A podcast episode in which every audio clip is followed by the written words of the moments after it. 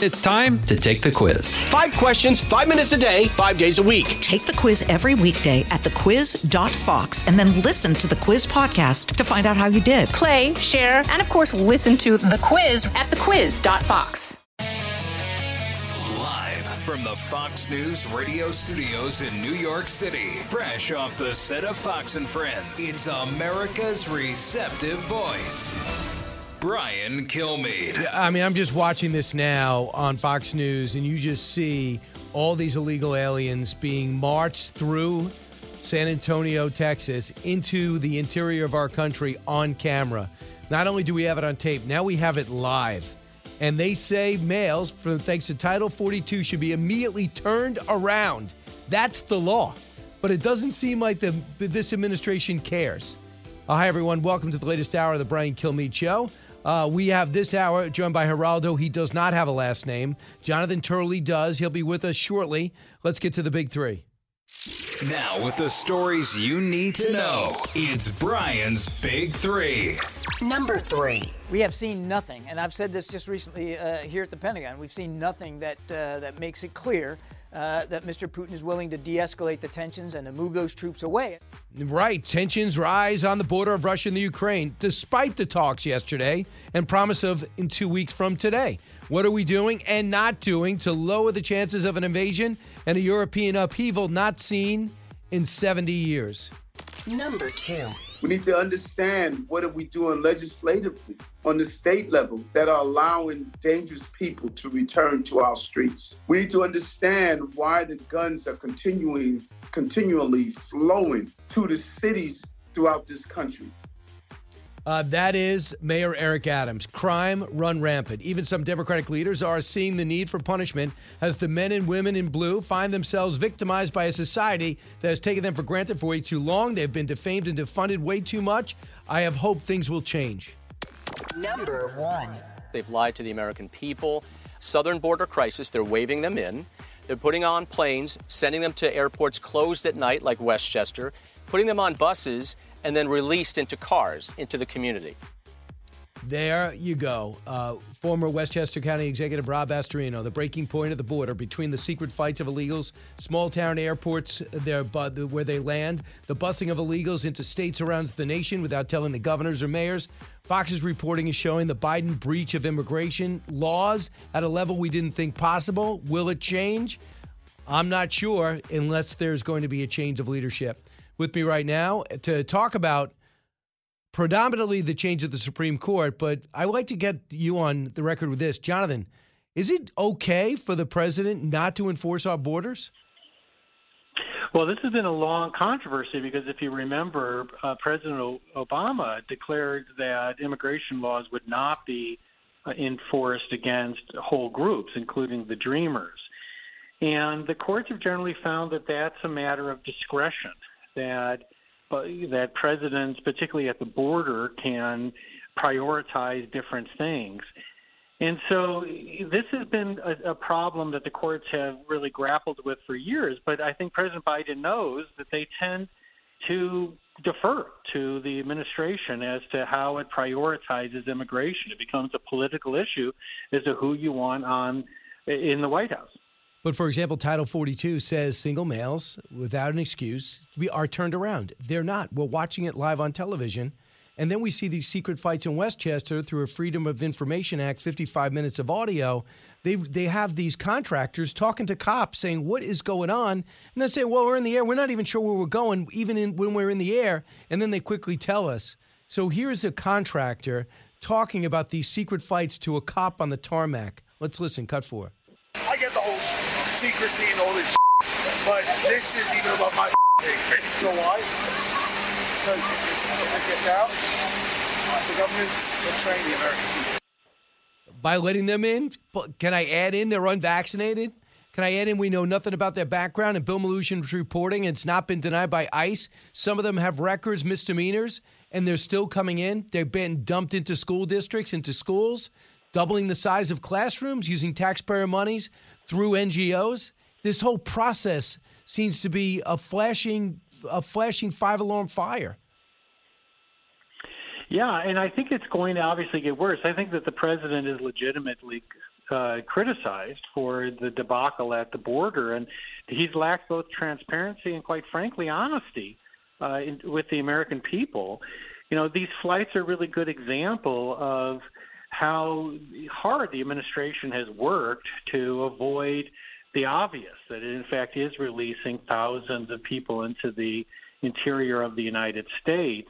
And in court, the administration has really fought the Trump policies that would have required the return of these individuals. And as courts have ordered them to follow federal law, they've tended to slow walk it. And uh, they take they take pro- they cite progress in which they are implementing a change, but in the meantime, they are getting thousands of releases out into the country. So let's talk about the news yesterday. Justice Breyer, through reporting on NBC, uh, it's now confirmed that Justice Breyer is going to retire. How unusual is the way we learned about this and the fact that we have not got confirmation from the justice himself? It's really unusual. This is one of the most unfortunate things I've seen come out of uh, the court in a long time. There is a protocol that we wait for the justice to issue a letter announcing an immediate or forthcoming in, uh, retirement. And then the president comments on it. And that's why President Biden was correct yesterday when he refused to make a comment and said, I'm going to wait for Justice Breyer. That was the right thing to do. But it was, the wrong thing was whoever leaked this. I mean, this this was really uh, the culmination of a year in which Breyer has been treated in a shameful fashion. You know, he's been hounded by liberal groups to retire. There's billboards that called for his for him to retire, and then at the end, they even leaked his plan to retire. This was his moment. You know, he earned it. You know, you can disagree with his rulings. I often have disagreements with him, but he was a consistent and profound jurist. Uh, you know, he he came from a very liberal view of the law, but he had deep-seated reasons for that, and he consistently applied them. And his opinions will have a lasting impact because they have a depth to the to those decisions that will be cited for generations. This was a shameful way to treat him, and I feel really bad for him. Uh, yeah, if it's disrespectful to your business, you know, you there's a protocol and they blew it. I'm not sure how the NBC got the link. A lot of people think it's because they're forcing him out, and this is part of it, and it might have come from the White House. Pretty clear though, and tell me how unusual this is, Jonathan. Instead of saying, "Well, it's going to be a man and woman," which is what's the you know, okay, we get an indication, but now they tell us what color she will be ahead of time. So listen to CNN yesterday, cut 32 mean, it is a history making moment. It will change the way the court looks. And I think we cannot understate that for this particular president where he is today with a need to give something that is of great importance to his supporters, people who put him in, into office, especially black women. This is a really important moment. I never had the luxury of leaving any part of my identity at the door before I walked into a courtroom, walked into a uh, boardroom, walked onto these very sets on CNN. I brought with myself the entirety of being a black woman, the lived experience of what that's like in a country like this. And I think it's incumbent upon our country to recognize that if we do not bring all of America and the holistic views of people, including black women, then we are doing a disservice to any objective evaluation of laws in this country. But are you using objective valuation if you've narrowed, you've taken a gender out and uh, every other every other ethnicity out? Well, this is actually the subject of my column this morning in the Wall Street Journal, in which I point out that this approach would be deemed unconstitutional or unlawful if it was applied by a school or a private business. This nominee will be sitting on a court that has repeatedly declared that these types of racial and gender criteria um, are unlawful or unconstitutional. And indeed, this nominee will sit for arguments on two new cases involving racial preferences in universities. And yet, she will have been initially selected not just by a preference, but by an actual exclusion of other genders and races. So what's really striking here is not just how unprecedented this is, but how unnecessary it was. You know, Ronald Reagan said he wanted to put a woman on the court. He didn't guarantee it. He said he wanted to use one of his vacancies to put a woman on the court, and he worked very hard for to do that. Other presidents have made it clear that they wanted to have more diversity among nominees. But Joe Biden went further and said, I'm going to exclude any male or anyone who is not African American. And that was really quite shocking in the debate. I wrote a column at that time saying, really, that's going to be the criteria on a court that has struck down that criteria for private businesses. Wyndham Hotels and Resorts makes travel possible for all. Whether it's the long haulers looking for a great cup of coffee, a roomier rest for the on a whim road trippers, or a place to make summer memories with the whole family. No matter who you are, where you're going, or why, with 24 trusted brands to choose from like La Quinta, Days Inn, and Super 8, your Wyndham is waiting. Get the lowest price at wyndhamhotels.com. Restrictions apply. Visit website for more details. I could add to that, as was published in a book, uh, one of the Trump hit books, during the debate. James Clyburn, in watching Joe Biden in South Carolina, the primary hadn't happened yet, said he was going to the restroom. Instead, he went backstage in a break. And he went to Joe Biden and says, You have had many opportunities to guarantee that you will name a, a black woman as a Supreme Court justice. Do it. And he says, You got it. And he does it's almost like I know there's nothing illegal about it, but there's something unsavory about it. Well, it is. It's also grossly unfair to these nominees. You know, some of the women on these lists would be considered for a vacancy, regardless of their race and gender. And what he's doing is he's creating an asterisk nomination, and that's not fair. The, these women don't have to have this type of shorter, you know, list of consideration.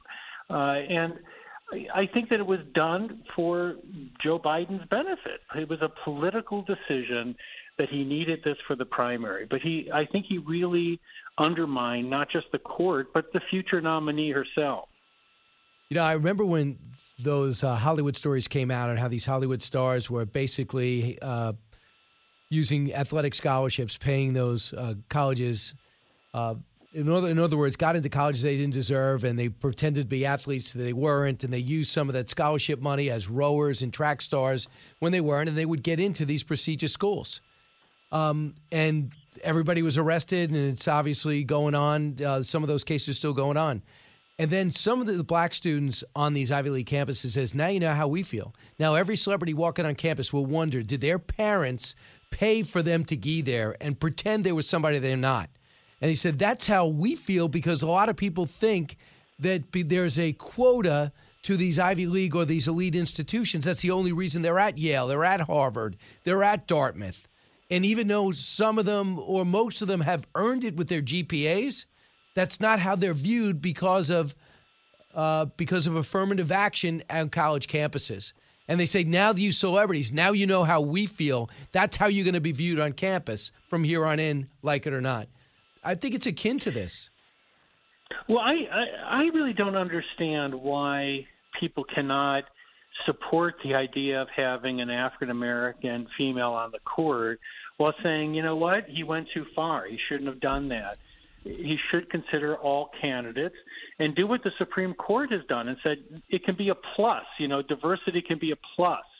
It just can't be determinative. It can't be the the primary or only consideration. This isn't even a racial preference. This is a racial exclusion.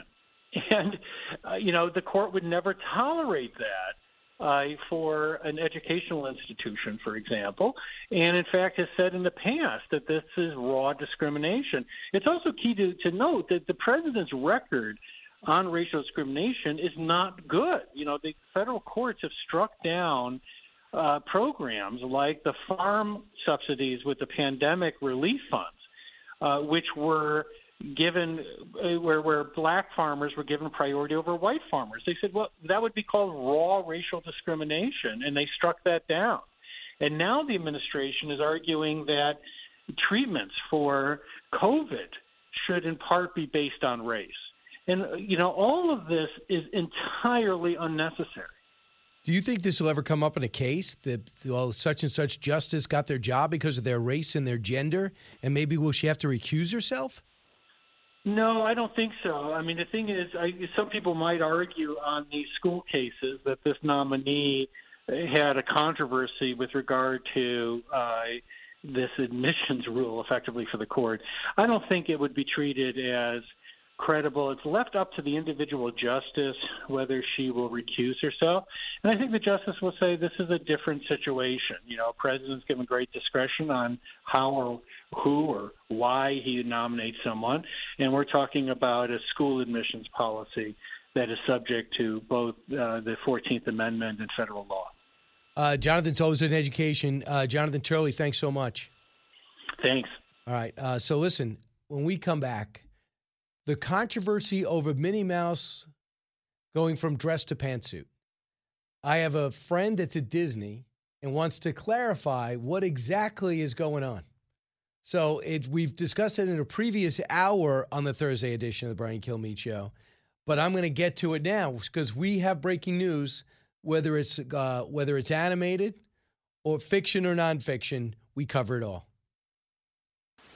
Coming to you on a need to know basis because, man, do you need to know.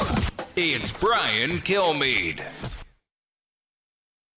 From the Fox News Podcasts Network. Subscribe and listen to the Trey Gowdy Podcast. Former federal prosecutor and four term U.S. Congressman from South Carolina brings you a one of a kind podcast. Subscribe and listen now by going to FoxNewsPodcasts.com. Listen to the show ad free on Fox News Podcast Plus, on Apple Podcast, Amazon Music with your Prime membership, or subscribe wherever you get your podcasts.